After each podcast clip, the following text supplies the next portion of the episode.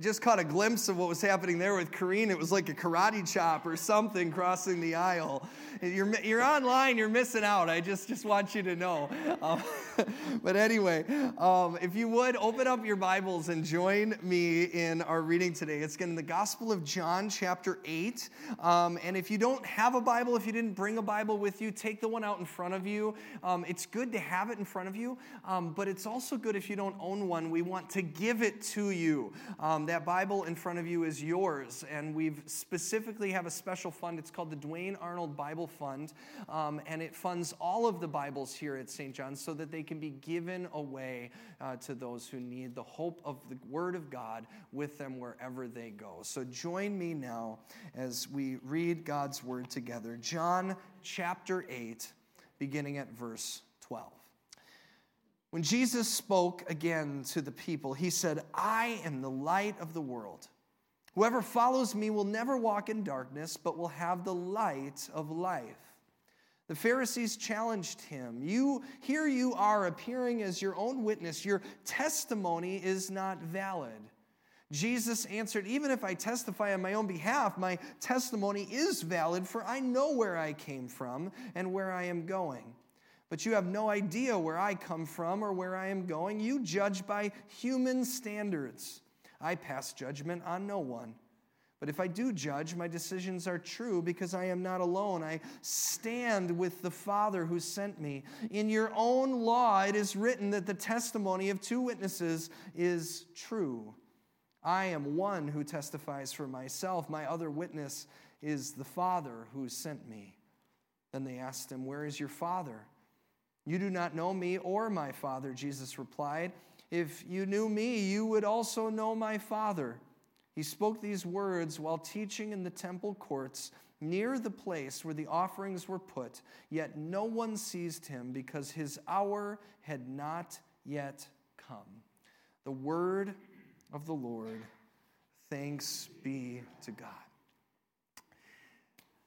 Alyssa, my wife, and I, we, we've been, our family have been in our current home here in Elkhorn for eight years. And it wasn't, we weren't the first family to live in it. And so when we moved in, there was a list of things that we had to do, um, you know, in order to, to make it functional for us. And then there was also a list of things that we said when we moved in we're going to do.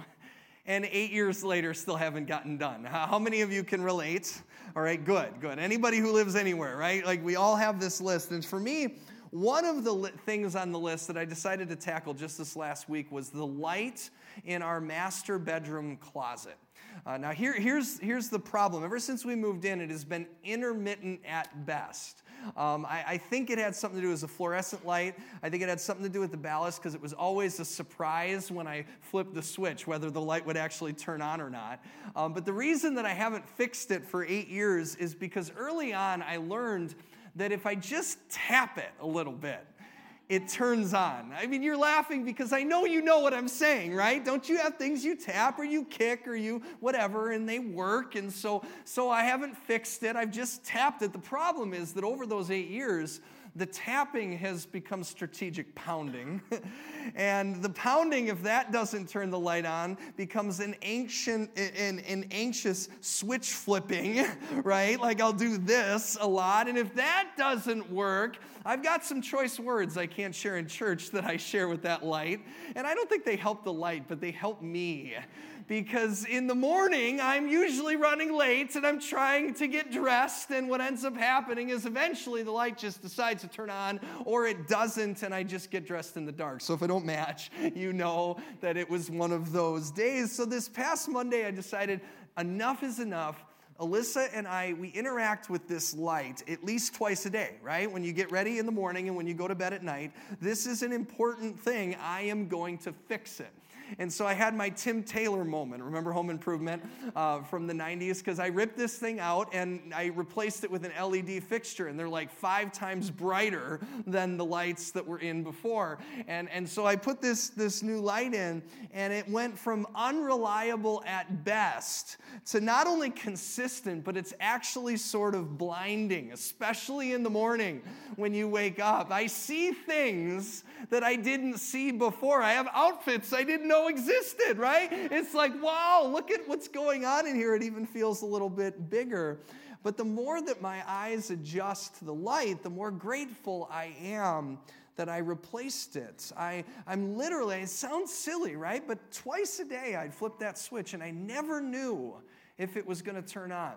And so it's been almost a week now, and I am less stressed out when I wake up in the morning and I flip that switch. I feel better about getting ready for bed at night, and it's all because I have a new light. And I didn't do this for a sermon illustration, but it sure applied as later on in the week I was reading God's word and I read the words we read just a minute ago. Jesus said, I am the light of the world. And the Greek word for light is, is a simple word for light. It's, it's the same kind of light that comes out of a, a candle or comes from a lamp or comes from the sun or comes from my closet light fixture. Jesus said, I am the light of the world. Whoever follows me will never walk in darkness, but will have the light of life. And it poses a question for you and for me this morning. What area in your life, in your world, would you describe as dark? What place is, is feeling like darkness right now that feels even darker than my closet light? Or, or maybe there's a light that you used to live by. Maybe it was emitted by a person or a place or something that you leaned on. And in recent days, that light has become more inconsistent. It's flickering. Maybe it's even gone out completely. I want you to think about that place because my prayer for you this morning is that you will see that Jesus' words are for you too. That he is the light, and it wasn't just for those listening 2,000 years ago, but he wants to be the light for you and for me as well. It's, it's the second of, of a series of statements that, that we're studying as we go through this season of Lent. This is the second week of Lent, 40 days plus Sundays that lead us to Easter, and we're walking through the I am statements that Jesus makes throughout the Gospel of John. Uh, he uses these statements to describe himself, who he is. And so last Sunday, if you missed last Sunday, I began by asking you, how would you fill in the blank? I am blank. And there were all sorts of different answers that we could give, right? You might say, I am Tom. You might say your name, right? And that's good because I am inform is informative. You're informing others of who you are. You might say something that ends up being influential to the people around you. I am hungry, I am thirsty, I am scared. What should I be scared about, right? Because I am is influential. And it's also intimate. If you went up to somebody and you said, I am guilty, I am feeling shame. I, am sad, right? Uh, I am overjoyed. it's intimate. It's, it's inviting you in to a deeper awareness of who that person is. And if that's true for all of the ways that you could answer the question, I am blank, then how much truer is it for the way Jesus answers the question, I am? And so last Sunday we started with the first one, and that's in John 6. Jesus said, I am the bread of life. He said, I am the bread of life. And we learned a number of things in history. We learned that the words I am themselves come from the second book in the Old Testament, the book of Exodus. It's the story of God's people, Israel, moving from slavery in Egypt to the promised land, to freedom. And it was Jesus, under no uncertain terms, tying himself to the name that God gives Moses and their people to describe him by. This name that we end up deriving Yahweh, the Hebrew word Yahweh from for God. And so, under no uncertain terms, when Jesus says, I am, it's different than when you say, I am. He is saying, I am God. And then he's showing you what that looks like. And so he says, I am bread. And we see that bread is also tied to Exodus. God provided bread, He provided manna every day as they were moving in that journey through the wilderness. They would wake up in the morning and manna would come up from the ground. And so they were provided food. They were provided what they needed as they led, as God led them to the promised land. And, and I pointed this out, but I want to say it again. It shows us that we believe in a God that is intimately concerned and connected with our physical needs. And I say that because so often when you think of God, right, you think of God as being disconnected. I mean, it's even just the concept of coming to church. This is a good thing because we're together, right? But it doesn't mean that God is only in this place, as if God only is in a certain place and not in other places. And when we pray, we often think of God as being distant and not close, but that's not true. He is close. And sometimes we think of God as only being concerned about distant things, as if God is only occupied with, with what happens after we die, for example, when in reality, He cares if you haven't had a sandwich today. He cares if you're hungry. He cares about our physical needs, and then He also ties all of what is going on right here and right now in this place to its eternal and spiritual implications. We see that back in Exodus, and we see it in the way that Jesus describes himself. And so we go back to Exodus, not only does God provide physical food for his people to eat because they need physical food, he also provides them with direction in the form of light. If you go to chapter 13, you got this great scene in the Red Sea, and they don't know where they're going to be going, and all of this stuff. And God is leading them, right? He's led them out of slavery. They've been slaves for 400 years, which means they don't know where they're going. They don't know the direction. They don't know anything. And so this is what God provides for them so that they will know how to get through the wilderness. 1321 it says by day the Lord went ahead of them in a pillar of cloud to guide them on their way and by night it was a pillar of fire to give them light so that they could travel by day or by night. And what we see here in Exodus is that God is showing us how He is weaving together the perfect creation that God has created. At the very beginning in the book of Genesis, God created everything beautiful and good and perfect, and, and all of the provisions for all of our needs were provided in that place. And then they got unwound by this thing we call sin. And we see God already starting to bind those things, weave those things back together again. And so, how does that apply to light? Well, if you go back to Genesis chapter 1, very first verses in the story of creation, this is one of my favorite places in all of Scripture. This is the Hebrew creation story, passed by generation to generation to describe the way in which the one true God created the world. And in verse 1, it says it was in the beginning, very first verse, the very first book of the Bible. In the beginning, God created the heavens and the earth. Now, the earth was formless and empty, darkness was over the surface of the deep, and the Spirit of God was hovering over the waters. Now, you hear that, and it sounds poetic, and it is. But for somebody who was hearing it in the first in, these first generations, when this story was originally told, what they would have seen is a terrifying picture. What this is, is an untamed abyss of darkness. I mean, can you imagine being out in an ocean where there is no light, where there is no creation? All it is is dark and deep. That is the way that the beginning is described. And it reminded me of just a week and a half ago. How many people here lost power when the ice storms came? Okay, number of you, about half the last service lost power. Um, I woke up the next morning and the Lake Geneva um, Fire Department had posted photos of downtown Lake Geneva on the night of the ice storm when all the power went out at 1.30 in the morning. Uh, they took pictures downtown and they were some of the most eerie pictures that I've ever seen uh, of that area. There's one in particular here, check that out. Everything's just dark. If you didn't see the ambulance there, you wouldn't even know what time this. This could be 100 years ago, right? Right? You, you don't, you, it was hard with some of the photos that they shared to, to discern, like, where is that picture coming from? When was that picture taken? What is going on? And, and the only thing that's different between that photo and another photo that you might go downtown Lake Geneva and take today is the absence of light. See, it, it, changes things. It feels eerie. It feels unwound. It feels deep. It feels dark. And that is the way that Genesis describes the very beginning of creation. And it's in the very first creative act of God that he does this. God said, verse 3, let there be light. And there was light.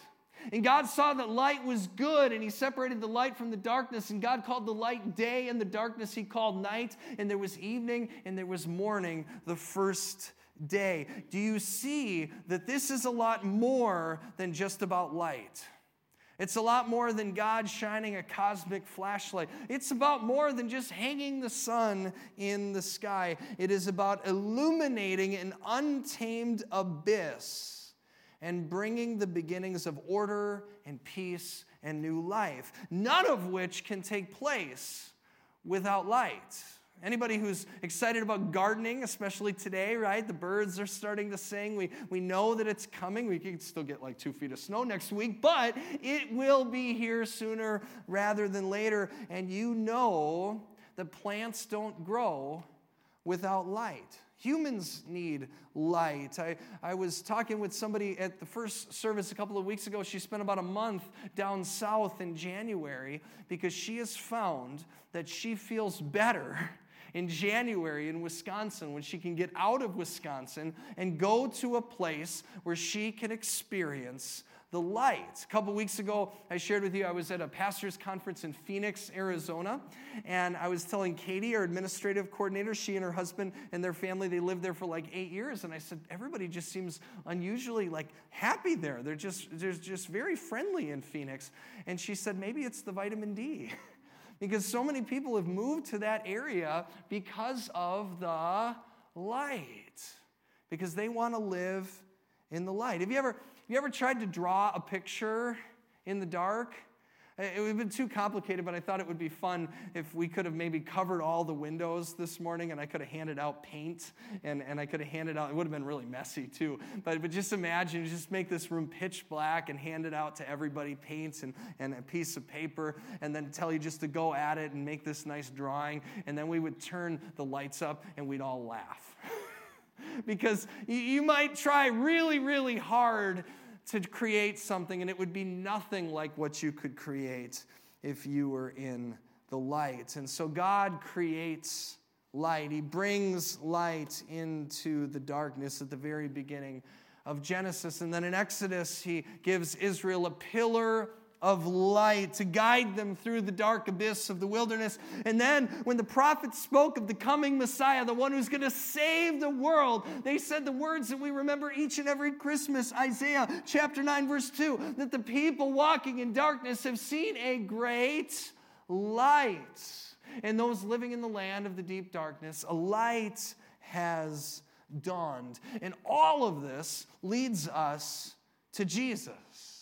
The very beginning of the Gospel of John says that Jesus was there from the very beginning. He is the light. He was with God, verse 2. In the beginning, through him all things were made. Without him nothing was made that has been made. In him was life, and that that life was the light of all mankind. The light shines in the darkness, and the darkness has not overcome it. Do you see what John's trying to do? I'm not just giving you a history lesson, he is connecting the dots from the very beginning of history. God was there, He was bringing order through light. He was leading Israel by a pillar of light, and now God is coming into the world through Jesus, who is the light. You could say that Jesus lights up the room when he comes in. You ever known somebody that that's what you would say about them, that they light up the room? I was thinking about that phrase and I thought, you know, I, I, there's very few compliments I think anybody could share with anyone that, that would be better than to say to someone that you light up the room when you come in if you really mean it, if you think about what that phrase means, right? Because, because to, to light up a room is, is to suggest that a person literally illuminates everything around them, every person around them. It, it, to, be, to be light in a room is to be somebody who's a good listener, somebody who asks good questions, somebody who draws out of others their thoughts and their personality, somebody who lifts us out of our own darkness and grief and sadness through their humor, right? You would say that about a person who's funny, right? You'd say they light up the room or through their kindness. See, at its basic form, you know that light is there. And it's not because the light is calling attention to itself, it's because it's illuminating everything and everyone else around it. Friends, that's what Jesus came to do. That's what Jesus came to be. And it's why he said in John chapter 8, verse 12, I am the light of the world. Whoever follows me will never walk in darkness, but will have the light of life. But we're jumping into kind of an argument that's going on, and it's between Jesus and the religious leaders over who he is. And so the Pharisees challenge him, and they said, here you are appearing as your own witness. Your testimony is not valid. They're challenging Jesus. They want more proof. And yet, when light shines in dark places, the light is the only proof you need. I saw this this week when I was changing out my, my light fixture. I, I, of course, you know, the light didn't fit, the new one didn't fit in the same place as the holes of the old one, because that's how that works, right? I ripped it out thinking it would, and it didn't, so I had to, draw, to drill a new hole. And so I drilled this new hole, and as I drilled this new hole, I saw that there was light coming in behind the wall from a place that I could not see. and there was some place else, somewhere in the wall, that was opened up to a different room or a different place where there was light coming in. I never found exactly where that light came from, but I didn't need any more proof than seeing that the light existed. The proof is in what it's illuminating around it. And so, Jesus, I mean, this is a deep passage, and there's so many different ways to take it, but, but Jesus is saying the proof is all around me. I am the proof. The Father and I, we both testify to this, but maybe the greatest proof that there is is in the example of the way in which Jesus' light shines on the people around him that are living in darkness. And there's a story at the very beginning, right before Jesus says this in, in John chapter 8, verse 2. You've probably heard this story in a lot of different places. It's, it's the story of Jesus and the woman that's caught in adultery. Have you heard that before? This is where we find it. Let me just, just read it to you and then we'll talk about it. It said, At dawn, he appeared again at the temple courts. This is Jesus, where all the people gathered around him, and he sat down to teach them. And the teachers of the law and the Pharisees brought in a woman caught in adultery. They made her stand before the group and, and said to Jesus, Teacher, this woman was caught in the act of adultery. In the law, Moses commands us to stone such women. Now, what do you say, Jesus? And they were using this question as a trap in order to have a basis for accusing him. Now, this story reeks of darkness. And it's in so many places that you don't necessarily see right there on the surface. It's so much deeper than you probably think. First of all, these religious men, if they did indeed catch this woman in the act of adultery, they can make a legal case based on their interpretation. If you don't believe me, look it up. It's in Leviticus 20, verse 10. It's in, it's in Deuteronomy 22, 22. They could put her to death. But here's the problem if you flip your Bible and you take a look at the law that they're using uh, as a basis to, to act in the way that they're acting, what you'll see in that law is that those verses call for both the man and the woman to suffer the consequences. And you have to ask yourself, where is the man? Where's the man, right? I mean, I keep it PG here, right? Doesn't it take two to tango? Where is the other party? Why did they decide just to drag the woman?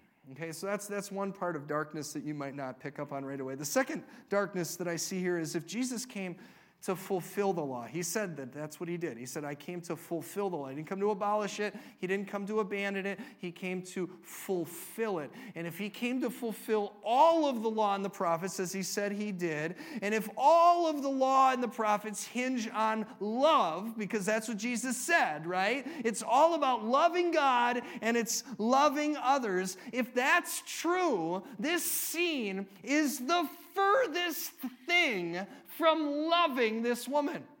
This is the furthest thing from loving this woman. And I'm not calling into question whether or not it was right or wrong. If she was caught in adultery, adultery's wrong, right? But put yourself in the situation. We've all made mistakes.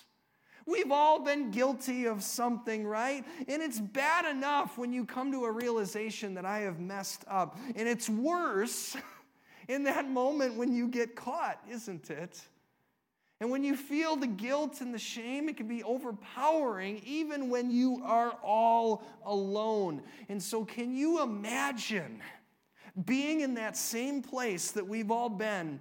And having these men that you don't even know ripping you out of that situation, throwing you into the middle of a public court in front of all of these people, and all of which they don't have you in mind. They don't care about you. They're not concerned about justice. They're not concerned about drawing you out of a dark place. They're actually using you as a tool to try to catch their own enemy. It's disgusting. Know, I think about the way that we deal with, with convicted murderers in our country. We would treat them at their sentencing with more dignity than we do this woman here in this place. And it's the temple, it's the house of God. This is a terribly dark moment. And so they drag this woman in front of everyone, in front of Jesus. How does he respond? It says in verse 6 Jesus bent down and he started to write in the dirt on the ground. And there's two things that are really significant here in this verse. The first one is Jewish men never bent down in front of anyone, but especially not a woman that has just been accused and caught of committing adultery. And yet Jesus bends down. Okay, that's one thing you might not catch. The second one is the one we all wonder, right? What was he writing? right? What was he writing? And we don't know. Nobody knows, but, but the, the, there's, there's some differences as we look at some of the manuscripts. The earliest manuscripts of John don't even include this story.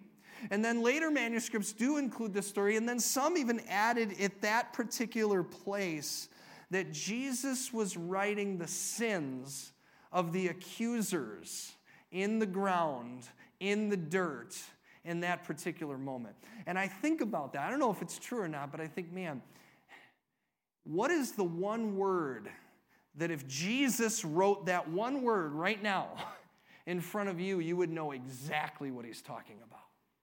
Because we all have one word, don't we? There's a dark place in our life. There's a place that we were guilty. There's a place that we've messed up. That, that if, if Jesus wrote down just one word, it would only take one word. You would know before he even finished the word, right? You would see it in the ground and you go, He's talking about me. Whoa, how does he know that? Nobody knows that. You see that word, and immediately you are dragged into that dark place that bad decision, your worst day, your greatest regrets, your moment of utter failure. And the truth is, Jesus has a word for all of us, right? There's a word.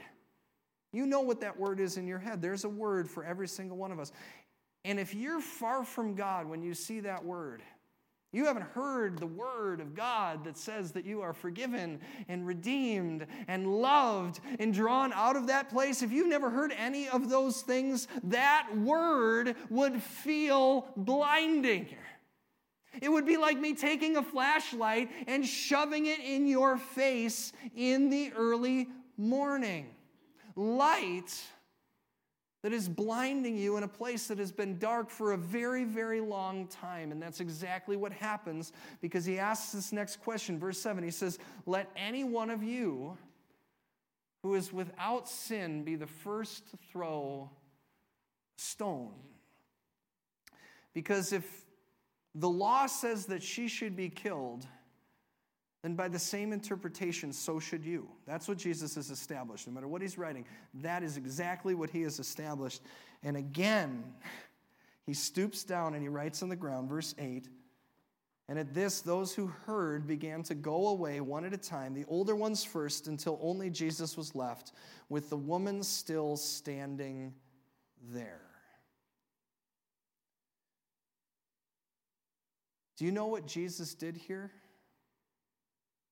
He confronted their darkness, not the darkness of the woman. He confronted the darkness of all of the men that dragged her out and gathered around and picked up stones. He confronted the darkness in their judgmental hearts. He shined light into their personal sin. And it is a moment of pure grace. Because if they got what they went to the temple courts to get, if they got what they wanted, this woman would have been killed and they would have walked away, not only not forgiven for their original sins, but they would have walked away having committed even more sin. They would have been guilty of judgment and murder. And friends, Jesus did not come into the world to add sin, He came into the world to take sin away. And so, what a gift that He gives these judgmental religious Pharisees, isn't it? But the sad truth of the story is we don't know how they respond to that gift. We don't know how they walked away. We don't know if they walked away feeling the gift of light and forgiveness and love and grace, or if they just walked away exposed and guilty. Some of them absolutely did because they were so angry that eventually they killed him. And the reason is because light can be blinding. Reminds me, I've got five kids, right? The younger ones, they, they, they learn as they get older, but you know, they all get up really early, don't they? And sometimes they'll come into your bedroom, right? And they'll turn on the light. and what do you do? You have to make a choice, right? You have to make the same choice when you're in the light of God. You've got to choose do I want to put it out? Do I want to turn it off? Do I want to run away? Do I want to cover my eyes? Or do I want to adjust and live in the light? And I don't know what the men did, but I know what the woman did. I know what the woman did. She lived in the light. Look at what she did. Verse 10 Jesus straightened up and he said to her, Woman, where are they? Has no one condemned you? She says, No one, sir. And neither do I. Neither do I condemn you, Jesus declared. Go and leave your life of sin. And here's what we learn Jesus didn't come to throw stones, he came to shine light. He didn't come to throw stones. He came to shine light. And I want to be really clear because I've preached on this and I've heard this preached and I've read this story and I've interpreted it in so many ways. And this is one way that I've interpreted it. You read this and you go, ooh, who is the one person in that room, in that temple courts, who had every right to stone this woman? Who's the one person? Anybody? Sunday school answer Jesus, right? And so you read this and you're like, ooh, she really dodged one there, didn't she? right? Right? She could have died, right? Right? Jesus is without sin. He could have really nailed her. But you got to ask yourself look at the details. Who is the one person in the temple courts that never even named what she did? Who is the one person that never even spoke an accusation? Sunday school answer anybody? Jesus. He never even says it. He doesn't have to drop a rock. You know why? Because he never picked one up in the first place. He never picked one up in the first place. And the reason why is because he loves her. And when you love someone, you don't throw stones at them. Is that not a truth we need to hear today? Is that not a truth? You might not throw rocks out loud. I know I throw a lot of rocks in my head. Jesus came to shine light, not throw stones, because he loves us. And, and the same is true for you and for me. He did not come into this world to condemn the world, but he came into this world to save the world. That's John 3 17. It's my favorite verse. Because people read John 3:16, right? They see it on signs and billboards. For God so loved the world that he gave his only son, that whoever believes in him will not perish, but have eternal life. And we read that verse and we go, so you better believe in Jesus or you're gonna die. And it's as if Jesus knew that we were going to make billboards that said that. And so it says in verse 17 For God did not send his son into the world to condemn the world. The world was already condemned. We were already going to die. He came to save us, He came to take the stones away. And so it's no coincidence that by the very end of chapter 8, in the middle it says, On the light of the world, at the beginning you've got the story of the stones that are about to be thrown to the woman. And Jesus saves this woman, right? He saves all of them. He shines the light in the darkness. And then by the end of chapter 8, it says, They picked up stones to stone Jesus. Same chapter. But Jesus hid himself, slipping away from the temple grounds. Jesus wouldn't be stoned that day. But not too long from now, he will be beaten and whipped and dragged before an unjust court in a public scene that is infinitely more humiliating than what this woman went through. He will be nailed to a cross and hung on a tree naked physically naked for all the world to see. Jesus will be killed, and the world will go dark. But don't forget what John said at the beginning the darkness has never put out the light. And three days later, Jesus will rise from the grave. Amen? Because of that, John will write this too. In 1 John 1, he says, This is the message that we've heard from Jesus. This is the message that we've heard from him, and we declare to you God is light. In him there is no darkness at all. If we claim to have fellowship with him and yet throw stones, walk in the darkness, we lie we do not live out the truth. But if we walk in the light as he is in the light, we have fellowship with one another, and the blood of Jesus, his son, purifies us from all sins. Friends, this is the season of Lent. The invitation to you and to me is that if you are walking in darkness, do what I did this week with the fixture in my closet rip it out and walk in the light. Join me right now as we pray.